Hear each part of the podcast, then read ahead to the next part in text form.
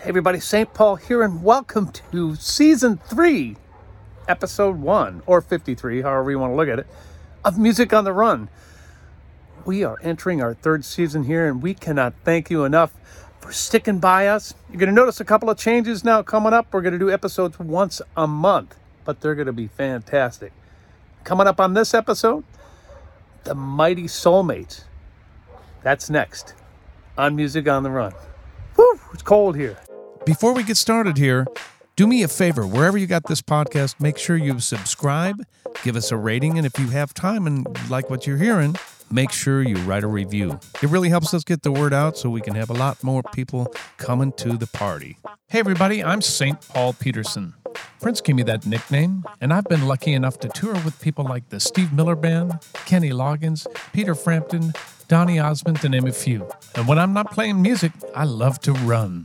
And this is a podcast about how we stay healthy on the road, physically, mentally, and with our families. Welcome to Music on the Run.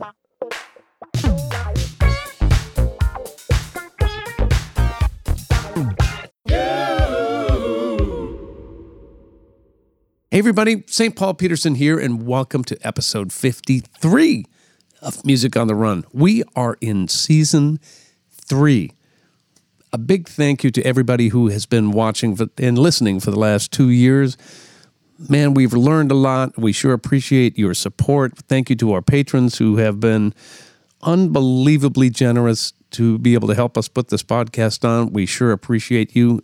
If you don't know what we're talking about, go to patreon.com forward slash music on the run podcast and you can find out how to put a little skin in the game and to help us keep this going. You may have noticed that we weren't on uh, two weeks ago. We have switched to doing podcast once a month. And I think it's just going to be a little easier on the old Buck St. Paul here. Um, so that's why we're going to make that change. But I think the podcasts are going to be really incredible. Uh, we have some great guests lined up, and episode 53 is no different. So let's jump right in.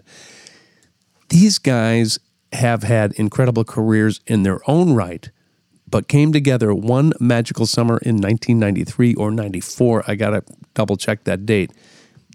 Recorded an entire record that summer, and it sat on the shelf for 28 or 9 years. Mick Murphy, you'll know from uh, Mick Murphy, you'll know from his career as a producer and songwriter and singer in the group The System. Gardner Cole is a singer, songwriter, producer, and solo artist who has worked with Madonna for just one name. Andre Cymone is a fellow Minnesotan and Prince alum, but he grew up with Prince. And then when he left that band, he had an incredibly successful solo career and produced so many people, including Jody, Jody Watley and Adam Ant, to name a couple. Little known fact is I'm actually in this band as well. Please welcome the Mighty Soulmates. Fellas, how you doing? Thanks for joining me. Great. What's up? So, do you realize that is this the first time that we've actually been in the same conversation? I mean, together since we did the record?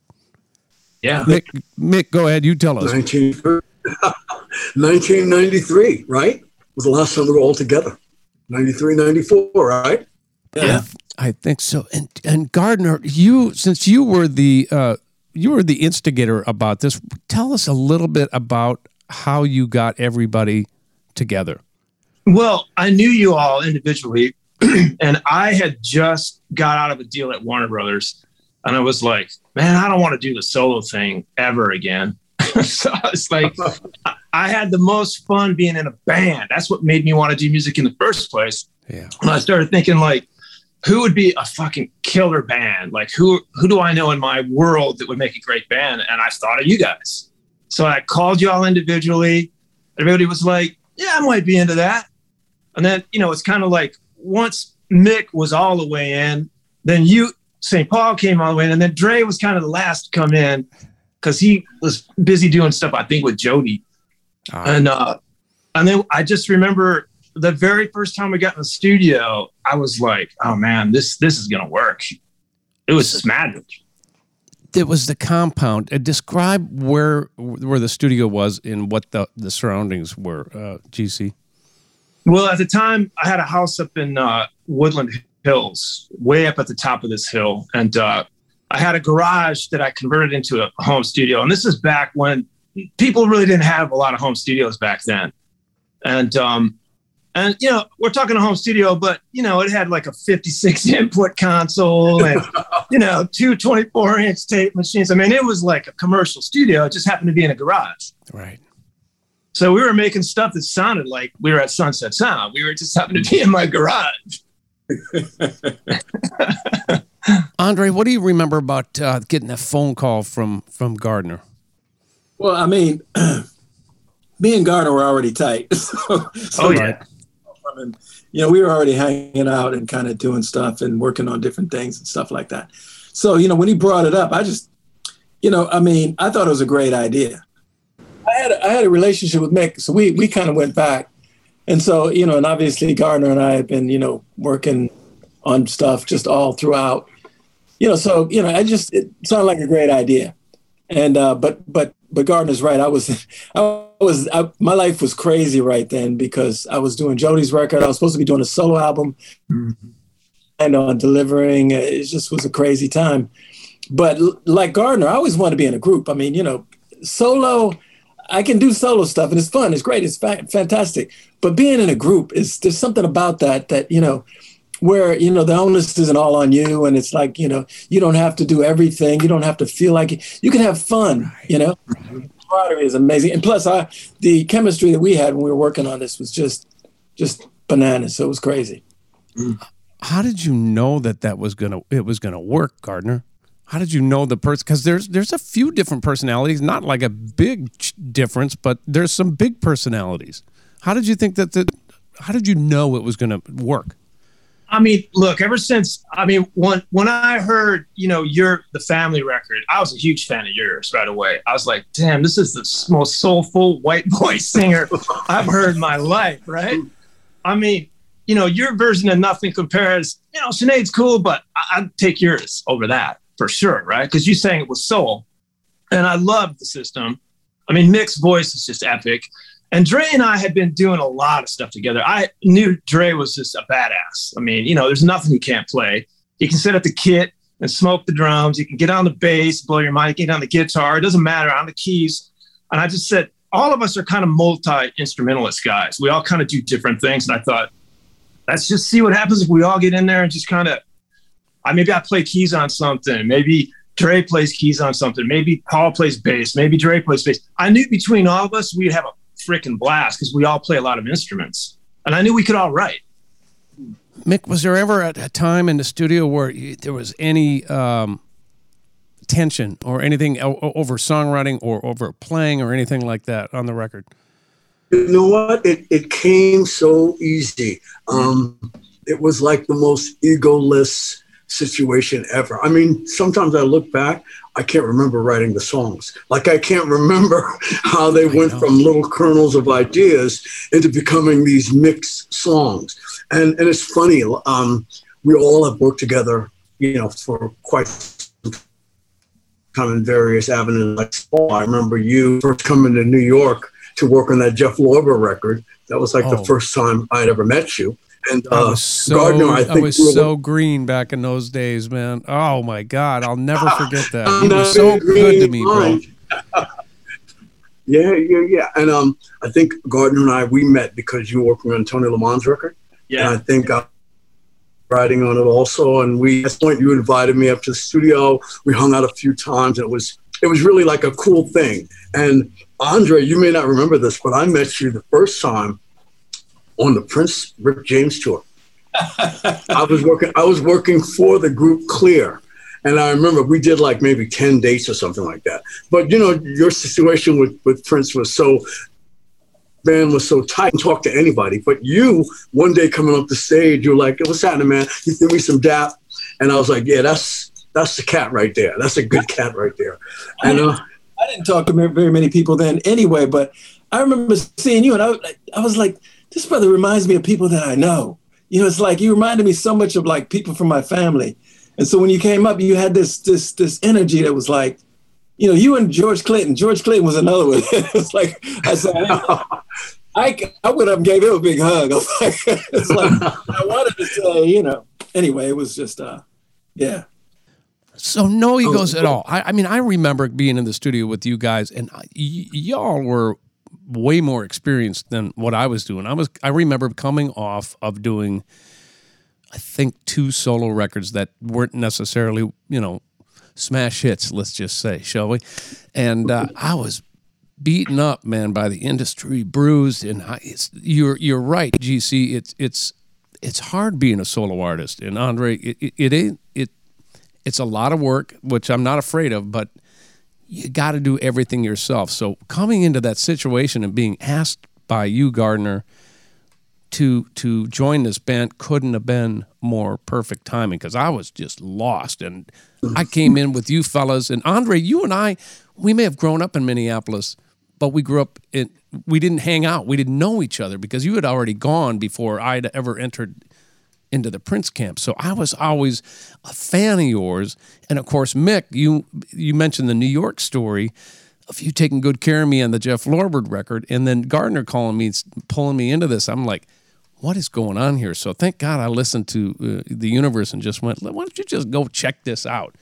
And mm-hmm. man, it I don't know how it worked, but it worked really well. Gardner, what did you do you remember the summer and and and trying to get us all into the same place because I was living in Minneapolis at the time, and we would come and go. I remember doing that yeah. quite a bit. And Mick, weren't you on the East Coast as well? I, I actually, you know, it's funny because I think we're all at sort of a crossroads in our life. Like our system deal had ended. I was breaking up with my wife. And it seemed like we were all kind of at a crossroads. And this was like a healing summer camp. And Gardner was the head healer because I remember he put us on vitamins. We were eating vegetarian. right food. It was just like it was really like a summer camp with a counselor, and we were making music, a spiritual counselor. Yeah. yeah. He had animals running around. Uh, didn't you have stuff? What was that? You had like a, I don't know if it was a porcupine or something like uh, an otter or something. Yeah, I had I had a capybara. That's what. Yeah. yeah. and an emu. I had a giant emu. Only you, man. Yeah. it was fun. It was definitely a great escape to get away from all the craziness I was going through. And I needed that then. You know, sometimes sometimes it's true. Sometimes you just you just need an escape.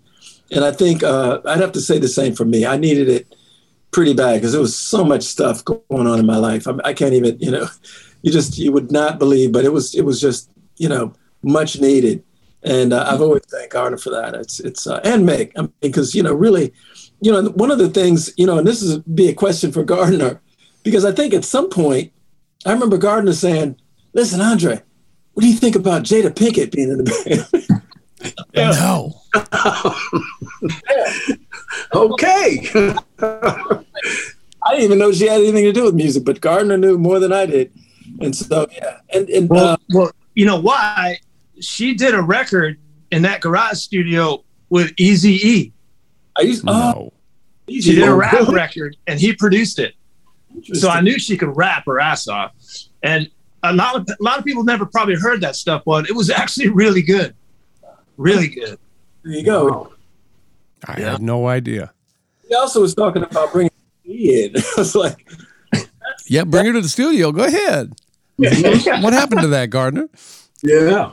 Bringing in who?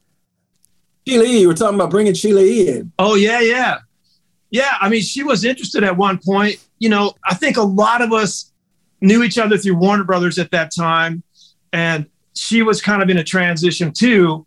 And um, there was a guy named Jess, um, God Sutcliffe, great engineer. Oh wow, yeah. And Jess did a lot of records with her, and he was the one that actually said, because you know at the time I think Dre and I and a lot of us were playing drums, kind of just. And then we did have one girl, Carla, play drums on yeah. one song or two songs, but all the confusion she definitely played on. It. Yeah, but we didn't really have like a drummer, like.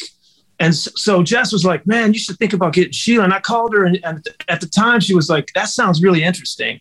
I don't know why. I think I remember we had an interest from Koppelman about signing us. Yeah. But then, but then he left EMI. like Yeah. right in the middle of us trying to like work Right. something out with him. Yeah, I, I, I had a relationship with him because we had, had been doing a bunch of stuff at that point. So yeah. Yeah. So Yeah. tell you do you finish this record. Oh, I'm sorry, Andre. Go ahead. I was just going to say, remember we went to the Capitol building because I think he bought the Capitol building or something I like do remember. We did. empty. it's like the Why did we go there? we was there for a meeting just uh, just to you know pitch him the stuff and play the stuff and you know and he loved it. But Gardner's right. I think he left um, and then wound up doing some other independent stuff. You know. Well, what you probably don't remember is he gave us 30 grand to have the right of first refusal. And that's why we did the Tom Jones record. He Oh. said, Oh. Don't give us the money back. Oh. Go make the Tom Jones record with the 30 grand. Do you remember that? not, not No. really. But, Yeah. Something for your head. That song, Something for Your Head. uh huh. Uh huh. I remember the song. Yeah. Wow. It's on the Tom Jones record. That was really a Mighty Soulmates record. That Well, song. I know that, but you know, I, I um I had met with Tom Jones because I was I was supposed to produce a record for him, and so Yeah.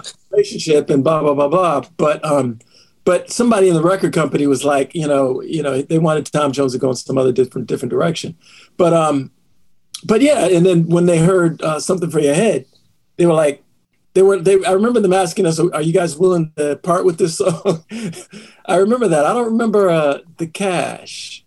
They had You given mean us, the- Koppelman had given us some money. I And then he was remember like- the cash.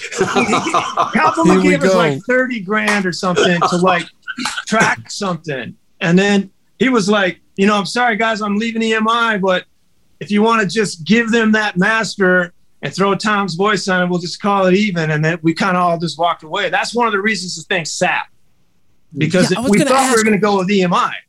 So before we get to the record just sitting there for 35 years or whatever, I kind of want to know what you would describe this record as it sits as a collection. By the way, here it is. Um, the Mighty Soulmates, which is beautiful, by the way. I love the artwork on that. Um, uh, Mick, why don't you tell me what you think this record is? What what style, what genre, what feeling is this? Mm, I, I feel like it's it's got the roots of like a Memphis soul, but our, our roots, I think, as as writers, are, are in that Motown, Memphis soul, but also we have that '90s funk, of course. Um, I think that's kind of the direction of the group. The thing that impressed me the most when we first started, because I too, I come from, I mean, you know, bands were tight and you didn't play in anybody else's band except your band. You'd be a traitor if you played in a different band other than your band. But I just remember when we started recording how tight the vocal harmonies were. And it was just so natural. I mean, you listen to the record, I think I'm most impressed. I mean, I know all you cats are great musicians, you play you play amazing, but getting voices to blend naturally usually is a difficult task. And we just had it from the beginning. Every song, the background vocals, the harmonies, they're just tight. They just they just work. And there's a natural harmonization that happens, powerful funk that I love about the record. Agreed. Uh, why don't you tell us what you think, uh, Andre? What do you think this collection of songs is? Uh, what do we have on our hands, man? Well, you know, I think whenever you get, you know, um, basically four, you know, extremely creative individuals together that could all, you know, obviously all solo artists in our own right, all, you know, multi instrumentalists in our own, own right. But I think, you know, um, you know, Mick is touching on something that's interesting because, you know, we all played in bands, you know, and, and that's sort of a, oddly enough, it's weird to say, but it's almost like a bygone reality right now when it comes to, well, maybe not, it's starting to come back, but for a long period of time, bands were kind of like, no, no, not bands, you know, but we played from, you know, and I think a lot of us were influenced by, you know, some, some of the, you know, most amazing bands that ever was, you know, whether it be the Beatles, whether it be, you know, Sly and the Family Stone, whether it be Jimi Hendrix, it's all over the map of, of, of who we probably all listen to because we grew up more or less in the same, um, you know, uh, era. And, and, and I think, you know, when you, when you put people like that together to create and there's no, there's no boundaries, it's like, let's just write songs, you know? And I think what you come up with is, you know, an amalgamation of, um, you know, several different styles. But what it did was it kind of created its own style, and it's, it's something that we talk that I talked about when, you know, we were talking uh, online. I said it's like, you know, I think, um, God, I forget exactly what I said, but it's like you get all these people together, and they're they're free to just sort of create, you know, um, whatever they like, and it's just it's it's like uh, it's it's really kind of hard to categorize because it's funky, it's rocky, it's like um, like Mick said, it's got this Memphis kind of thing, it's got a little Minneapolis kind of thing, It's mm. got it's got a little bit, it's got a um, ethereal stuff, it's got you know because Gardner's you know you know when you really you know Gardner will pull out stuff and instruments from you know, from, guitars and stuff. you know what's what's really really I really love about this project is that you know we're we're all solo artists and we all have our own histories and usually that can be a recipe for disaster like when you try to come together to agree on what the parts are what the songs are i don't remember having any of that i just remember kind of waking, waking up in the morning and we'd start a song and we finish a song we'd wrap it, mix it, move on to the next. It wasn't like we recorded all these little bits, bits and pieces, and we had to come back and try to figure out how they all fit. It was like we wrote a song, we recorded it, we mixed it, boom, next. I think we have what 25 songs from that little tiny period of time, which yeah. you know, making a solo record, you second guess yourself so much. Like, is that song good enough? I can read. We didn't do any of that it was just like what was on tape was what we recorded at that moment and what we mixed at that moment. I think really I, I, I love the way this, this project came together. I, I think the cool thing is when you have, you know, because we're all basically record producers and writers. So when you know, I think to, to what you were saying is like when you you don't have to second guess because you got people right there to say, no, no, that was good. Yeah. You know? sometimes when you do stuff, that's you, you, you need that. You know, you need somebody to really be right there. And so when they're right there on the spot, you know, you don't have to second guess yourself because you got backup.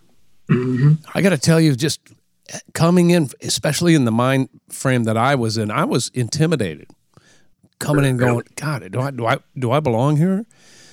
And you guys well, just you played went, your ass off. You played your ass you, off. You like did this though. You, I mean, you you brought me in and you brought out stuff in me that probably been hiding because I was so worked up trying to be what my managers and my record company wanted me to be. I didn't know who I was anymore. And you guys just went, we don't care about that anymore. Here's where you're supposed to be. And I'm telling you, um, this record is, in my opinion, some of the most organic, cool things I hear. Everybody's influence in there, and I remember it. I have a specific memories of you know people overdubbing things, especially in a group, thing like "Tied to Your Rocket." I remember Dre singing the bridge to that thing. I'm like, "What are you saying there?" He said, "It doesn't matter. It feels good."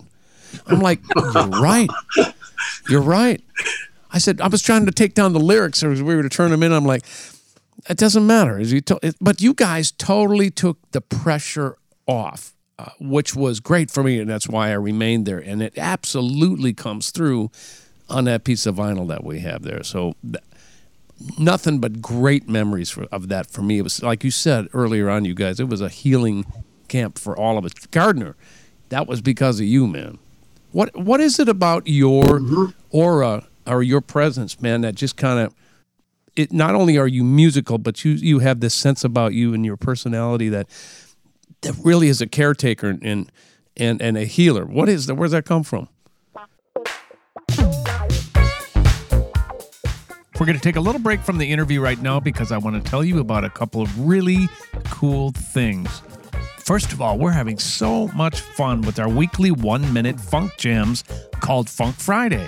We've had so many world class musicians on Funk Friday, including members of the Steve Miller Band, Fleetwood Mac, Daryl Hall and John Oates, Earth, Wind, and Fire, just to name a few. You can check that out on all of our social media, but you can also see it on our YouTube channel. I also want to take this opportunity to thank all of our members who have supported us on Patreon. Don't know what Patreon is? Go to www.patreon.com forward slash music on the run podcast. And there you'll get all sorts of information on how you can financially help us produce this podcast. There are all kinds of incentives listed there on the website, and there are many different levels on how you can become involved. We could not put on this podcast without our patrons. All right, let's get back to the interview. But you you have this sense about you and your personality that that really is a caretaker and and and a healer. What is that? Where's that come from? Well, I was the oldest in my family, so I took care of all my brothers and sisters. Right, so I'm used to being the guy that gets shit done and you know gets all the kids to sit at the table and eat and get along. Right, mm-hmm. so as a record producer, that helped me because you know when you get in the studio with four or five egos in a band, you know you got to figure out how to placate them and get them to get along. So honestly, I think it was my childhood prepared me because you got to be a part psychologist too to be a record producer, as you know. Oh yeah. You know, you got to talk artists off the cliff. Oh, I suck. I can't do this. No, you're fucking great, man. Get back in here. you know? yeah, you really do have that thing about you. I mean, I remember um, part of it. Um, I've been in bands, but we never had this situation where we we're all in one house, and I think that has a lot to do with it. We were all in one house. We would eat breakfast. We would have coffee. Oh, we would yeah. go in the studio and start working immediately. We would take lunch and go eat vegetarian food. That little vegetarian spot with uh, Elvis Albino. Remember that guy? Oh yeah, the Elvis albino would eat there too. yeah. and we would have lunch and we would then come back and work more. And it was just, we really took time to talk to each other. And it re- was really a healing experience. That's the only way I can describe it, you know? And somehow at the end of it, all this music came out and it's all finished. And I, w- I was really shocked because I worked on one song sometimes for six months. Mm-hmm. like one song. You know, like you, you do that mix and then you do another mix. And this was all like like everybody said, so organic and and it all it, it kind of finished itself. Yes. Okay, so go ahead, Andre. I was just gonna say one song is funny because I, I was listening to it the other day. Um, and and I think it's Wreck Wreck Shop and it's just like i mean it's got changes in it that just you know they just go places that you just don't expect it to go. You know it's like i mean it's funky and it's just sick but it just goes places like i mean we it just sounds like we were having a lot of fun. Mm. yeah. a fun fun record.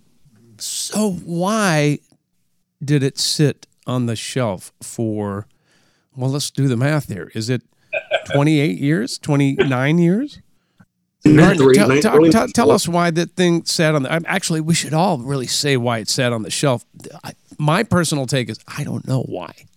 Uh, I think we all just kind of went, whew, and and no one took the ball or picked the ball back up. I don't know exactly what happened, but GC, give me give me your uh, your thoughts on that.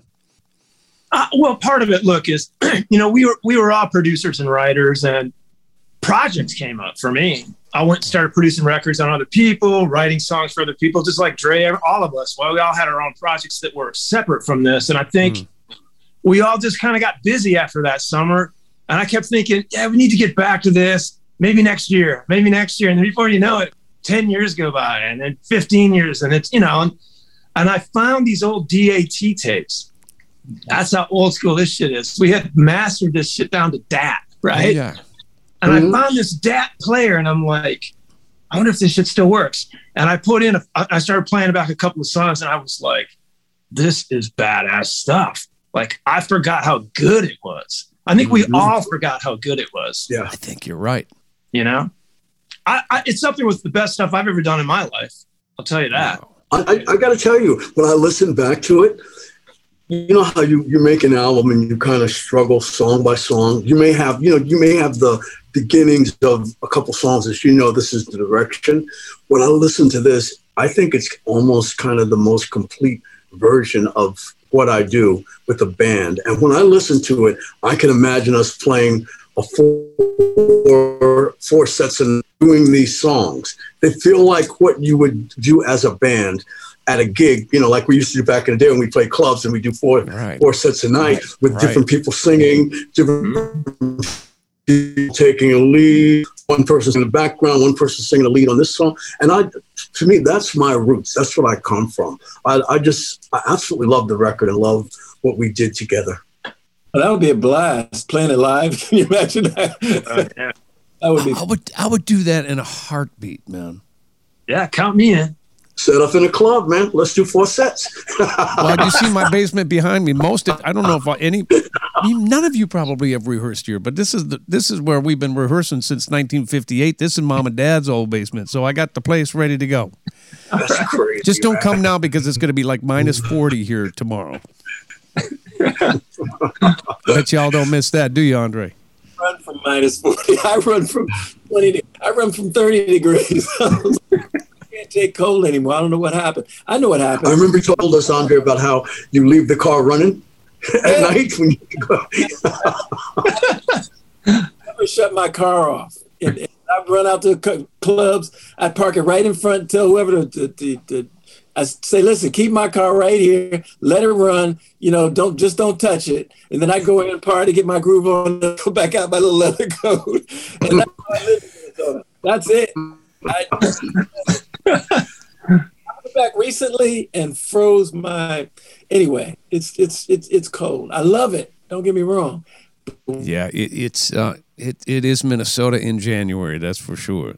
Mm-hmm. Um, so who picked up the ball and started to roll with this again? Because what we started doing, I mean, I can tell you where. I can tell you that you guys had started the email conversation back and forth.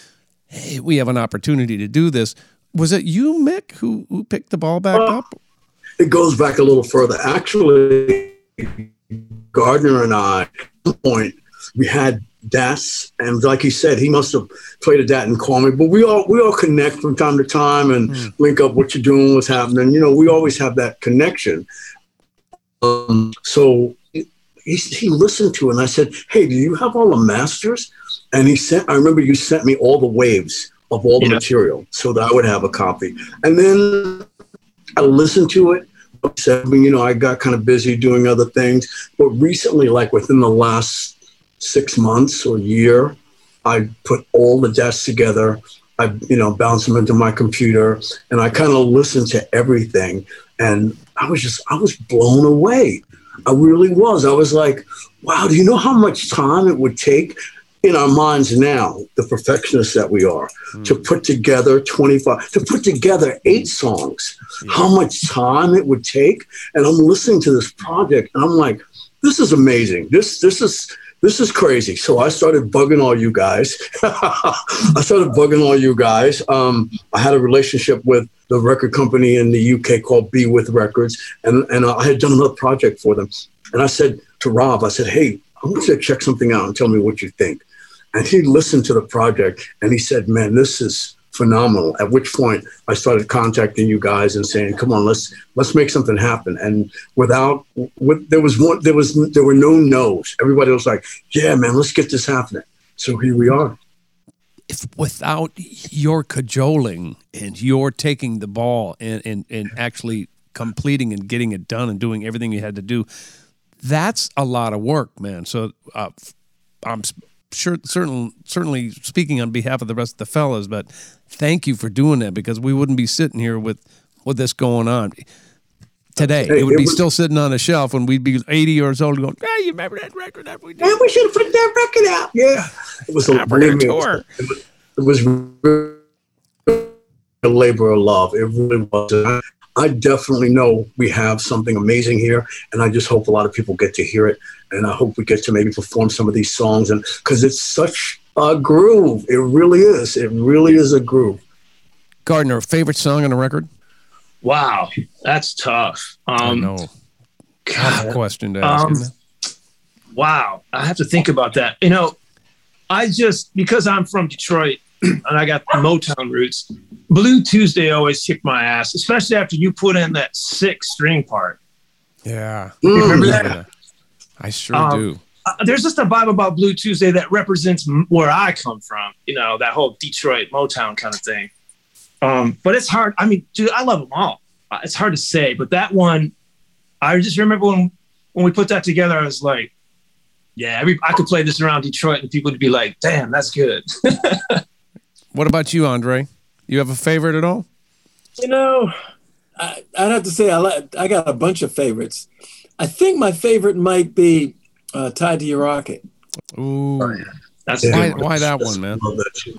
Well, you know, love Tied to Your Rocket is is is so. Um, you know, what I got into music for was because, you know, I used to love to. You know, my father was a musician, so I used to. You know, I had all kinds, and I was the opposite of Gardner. I was the youngest, so I had like access to like a- an incredible amount of music. You know, um, and so I really, you know, listened to everything like from jazz to, you know, pop to, you know, Righteous Brothers to Beatles to you name it to, you know, um, association, you know, whatever. I listen, listen to a lot of different stuff. And, you know, and so Tied to Your Rocket is one of those kind of things that really kind of reminds me of my childhood and really what I loved about music in the beginning. And, uh, and so I think that, but I also like Back in the Day. Back in the Day is also my, they're really neck and neck. Because I mean it's almost like complete you know opposites because you got tied to your rocket that's this sort of ethereal kind of you know psychedelic trippy kind of thing. And then you got, um, back in the day this kind of got his foot in hip hop and it's got this whole other kind of you know um, kind of neo soul way before neo soul even knew what you know had an it's it's it's it's interesting, you know. And so I just think we, you know, we were all plugged into what was going on. And I think, you know, when you're really doing it at the level that we're we were doing, we always we're always anticipating what the next thing is going to be. So this record was a part of a whole lot of things that were like upcoming that weren't even out yet. That that I think has a lot to do with why it's as unique as it is. What about you, Mick? Do you have a favorite? Well, okay, I want to I want to preface by saying I think what's amazing in the sound of the record and the vocals is that nobody sounds like they have anything to prove. You know, you're going to make a record and you're trying to just, you're trying to kill the mic. You're trying to kill the bass. And this record just sounds like everybody's voice is so relaxed and you can really hear everybody's individual personality. And it's almost like, it's almost like we're we're gardening together and we all have our our place and nobody's trying to fight to get noticed and everybody's just so so even. Um saying that i think one of my favorite songs is gonna love you right because everybody's vocal gets a chance to shine and you can hear i mean you know whenever you're trying to record a vocal my experience as a producer you're trying to get the essence of the person. And I really, when I listen to this record, I hear the essence of each one of you. You know, and I listen to Andre on Hollywood.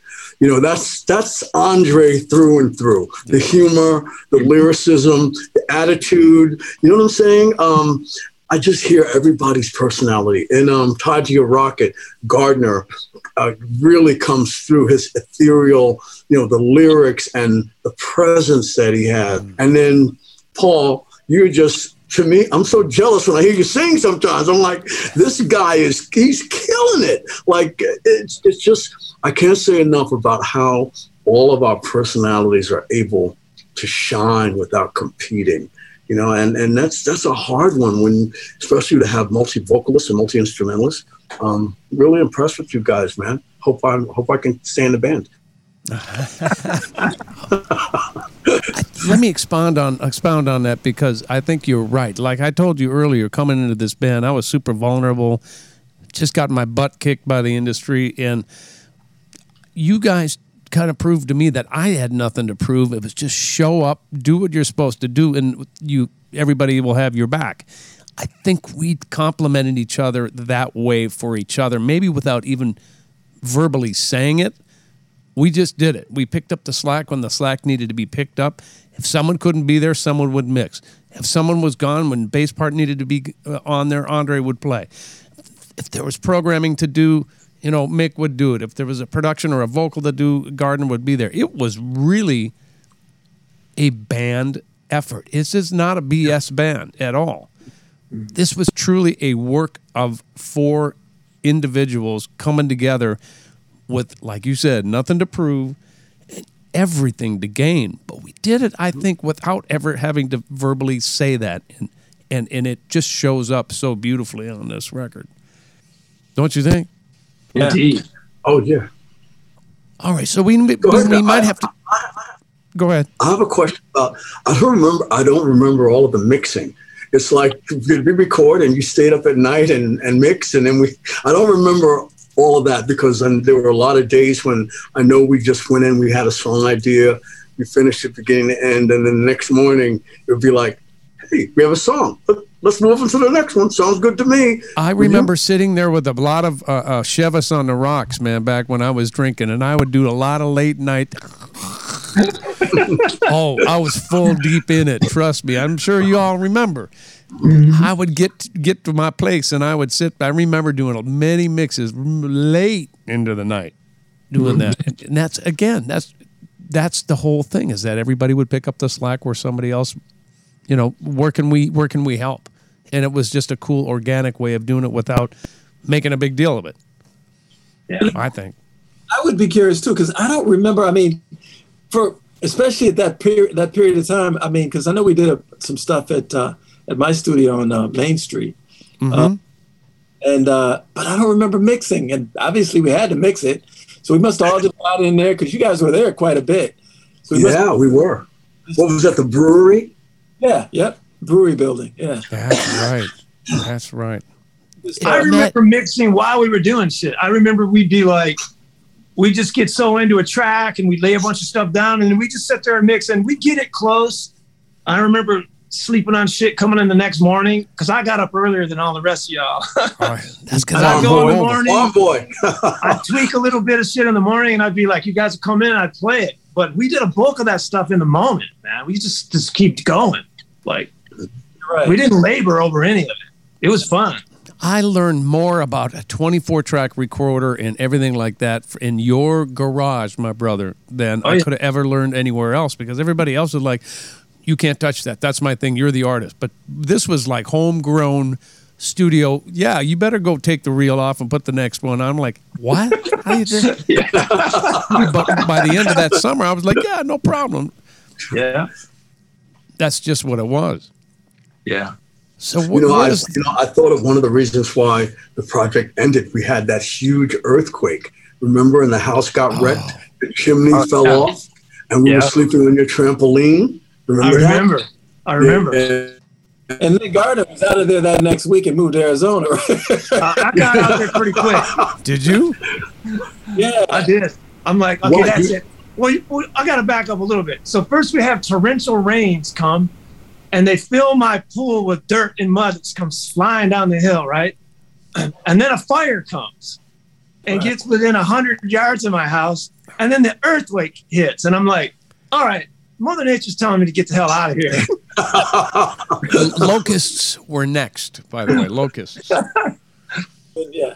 And that was it. That, it was that was it for the next 28 years. Tell me what happened. Give me your, you know, a synopsis of what you did for the next 28 years, Gardner.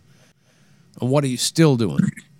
you know, I've never stopped doing music, but I came out to Arizona and uh, became a businessman and a real estate guy, and um, and now music is even more fun because I don't need to do it for money.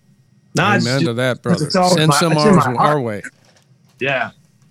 So, yeah, I mean, I could get into boring details, but I kind of just got into properties, bought at the right time. You know, Mick Mick's done a very similar thing to, to what I did. He got into real estate too, and uh, but yeah, I don't want to get to boring details. But I live on a farm with a bunch of animals. I Oh. enjoy nature. I got you know I got 16 livestock in the middle of Scottsdale. I've got la- the last farm in the city, basically. And you're you're a family man too. I am. Yeah, I got a, a 15 year old and a 10 year old. Got a boy. Yeah, That's the I came to the thing, party man. late, but you know I'm enjoying it. That's great. What about you, Andre? Tell us what you've been doing and continue to do. God, uh, obviously still making still making music. Of You know, course. I'm going to stop doing that. Um, you know, I, I, I went to school for a while for uh, uh, filmmaking, um, and uh, you know, uh, studied film directing and producing and all that kind of stuff because I've always wanted to be a filmmaker, and so um, look forward to doing that. I've, I've written, I don't know, maybe something like 17 screenplays, something like that, a buttload of screenplays about a number of different things, and you know, um, yeah, basically that's it. I'm also, you know, family, you know, kids love it. You know, Oh, uh, that's great. it's uh, it's you know it's a it's a beautiful thing. And It's like and again, you know, I mean, it's beautiful because you know you do the things that you love. Because I don't need to do it to you know to to make money. It's not like I'm like oh I gotta you know hustle this and hustle that. You know, um, but you know. I've always been like that anyway. I mean, which has always been maybe a little bit of an Achilles heel for me. It's like, I like to do things, you know. I Um, hear you. money. I like to do things because I want to do it. I love it. And you know, like this project was something like you know when when uh, Gardner gave me you know you know the heads up, I was like, oh shit, are you kidding me? That'll be a blast, and it was, and it is, you know, and it's still it'll, it'll always be a blast. And if we come together again and do something again, I think that'll even be a bigger blast. Yeah. Mm-hmm. Man, that would be fun. Yeah, it'd be fun, you know, and it'd be just as funky, just as fun, and maybe even more so because the one thing that people always seem to forget is, you know, we don't have a sell by date. We are like, you know, we could, you know, I think you get better. You know, you get more wisdom. You get more. You you actually know more about what you're playing. You know, it's like it's just a, a free flow of of create creativity. I think that you get, you know, when you start to really understand. You're when you're doing it for a really good, you know, cause, which is basically for the pleasure of creating something Mick, what about you, man? Fill us in. Well, I've been, I've always continued to make music, and like Gardner, I did get into real estate, but music was always my first love. And you know what I found was that making the music never got hard. What got hard getting it out, getting it released, and getting it out to the masses. Um, I think part of the downside of the generation we come from with music is that being cool is not self-publicizing. It's not blasting yourself on Instagram. It's not big upping yourself every five minutes. You always had other people to big up for you. And I think that part of it has really changed a lot in modern music. So trying to break out of that shell of, you know, being cool and not over publicizing yourself is kind of one of the drawbacks of being a generational musician. Um, I've made a lot of records. Uh, we've uh, continued to write songs and, and make things. But like I said, the real difficult part is finding a forum to get it released and get it out to the masses. So hopefully this project, although it's we made it in 1994, it's still vibrant and very it's a very now thing. And I'm hoping that we can make some progress with it and um, get it out to the masses that way. Yeah. Isn't it funny that we made this record in the old music business model and we're releasing it in the new business music business model? How does that work? Well, I Anybody, think- I, I think Mick just I don't know. Guess I we'll find out, won't we? I think Mick just touched on it is that you, you just you have to uh it's a different paradigm. You know, it's not like um you know, it because he's right. We come from the school really not, you know, trying to big up yourself and and you know, sort of constantly promote yourself and be out there, you know. But that's what it is now. So you gotta just try to um, you know, keep talking about it, you know, keep doing what you're doing right here. And uh, yeah. because people, you know, people, we've gotten, you know, the attention span for for um, uh, music and you know music consumers it's just gotten so short. I know. Hey, Paul, I wanted to really congratulate you because I see you've found your niche and you've, uh, you know, you really do very well with all your platforms with pushing it and getting things out there and constantly gigging and, you know, uh, your springboard of having that beautiful family of yours. And, you know, I just, I, I really applaud you. You always bring a smile on my face, man, because you're so genuinely musical and so genuine with the way you put out your music and keep putting out things. Thank you, brother. You know, that's it right there. I've, I've, I've won the lotto by you saying that. Are you kidding me? that is why we make music for that right there because that this series that I've been doing called Funk Friday, I'm on my 96th one at the time of this taping of this, is simply just to put number one, connect people. Number two, um, to put music together with people who are unlikely partners, not unlike what this band was. And number three, there's no money to be gained or lost. It's just about the hang, it's about the musicality, and it's about bringing some light to what can be a, a dark world, and that's all that is, man. And that makes me happy, and that makes me feel like I'm doing what I'm put on this planet to do. So, thank you for saying that, man. I appreciate that. Yeah, man, you are. You're doing it, brother. Final thoughts on the mighty soulmates, Gardner Cole. What give give us uh, your final thoughts? I think um, I'm super excited about the idea of us doing this again. I think the whole reason that this is happening, the universe is saying, y'all need to do this again. So I'll tell you right now, I'm down to do what we did last time. I got a big ass house, a nice studio. I'm down to put everybody up and do it do it one more time. Even if we do a little EP and do four or five songs. Well, we can do 24.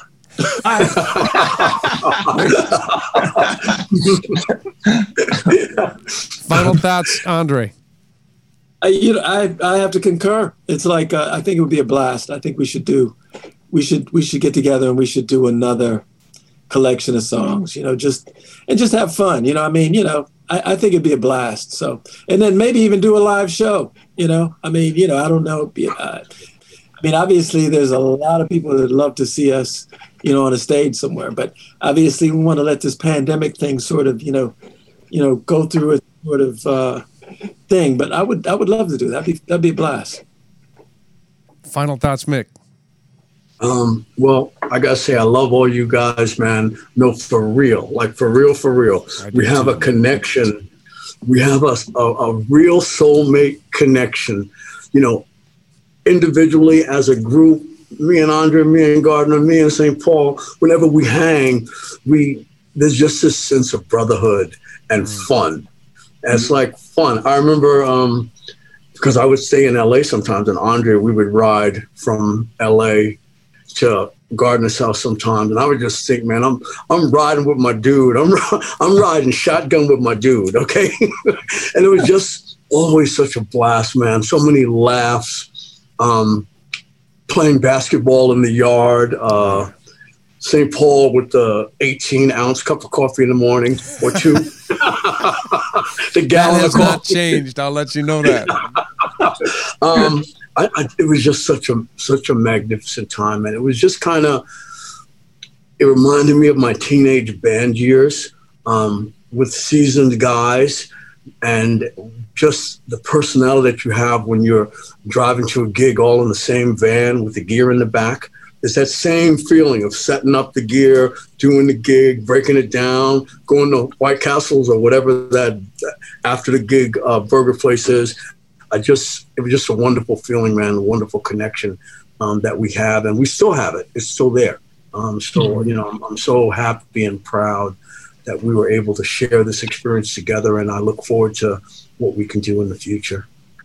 I got to say that I concur with you, Mick. I love all you cats. This is so great to see you. I mean, we're all not in the same room, but we are in the same virtual room. So, first of all, thanks for taking the time to to uh, get together and and just hang out for an hour. Uh, it means a lot to me, just on a soul level. Um, to actually have the you know the the the hoot spot to put this thing out man you know this is this is a long time a coming and i'm really proud of this record all of you guys are just brilliant on this thing uh, I, I agree i hope that people pick this thing up the mighty soulmates listen to what we did in 1993 at our gardner cole summer camp uh, because you'll see a lot of insight into who we are as solo artists who we are as family men, who we are as musicians, who we are as producers, singers. Uh, you'll hear our backgrounds. You'll hear all that stuff coming together so beautifully and organically. And it's just been a great ride. And it's so good to be reconnected with y'all. And I'm with you. Gardner, you better you better uh, get the maid ready because there's a few rooms, few of us coming by. That's all Move right. the zebras over. Move the zebras over. Well, that's Well, it I love for- you all like brothers, man, and you're welcome anytime. Just let me know, and we'll do it. All right. Well, that'll do it for episode 53 of Music on the Run, the first episode of season three. Big thank you to the Mighty Soulmates for coming and hanging with me for the last hour. Good luck on the record, fellas. We'll see you in a month. Peace out. Music on the Run was hosted by yours truly, St. Paul Peterson. Edited and produced by my buddy Davide Razzo. Social media by Mary Beth Stevens. And a very special thanks to the people who financially support this podcast. And remember, it's never too late.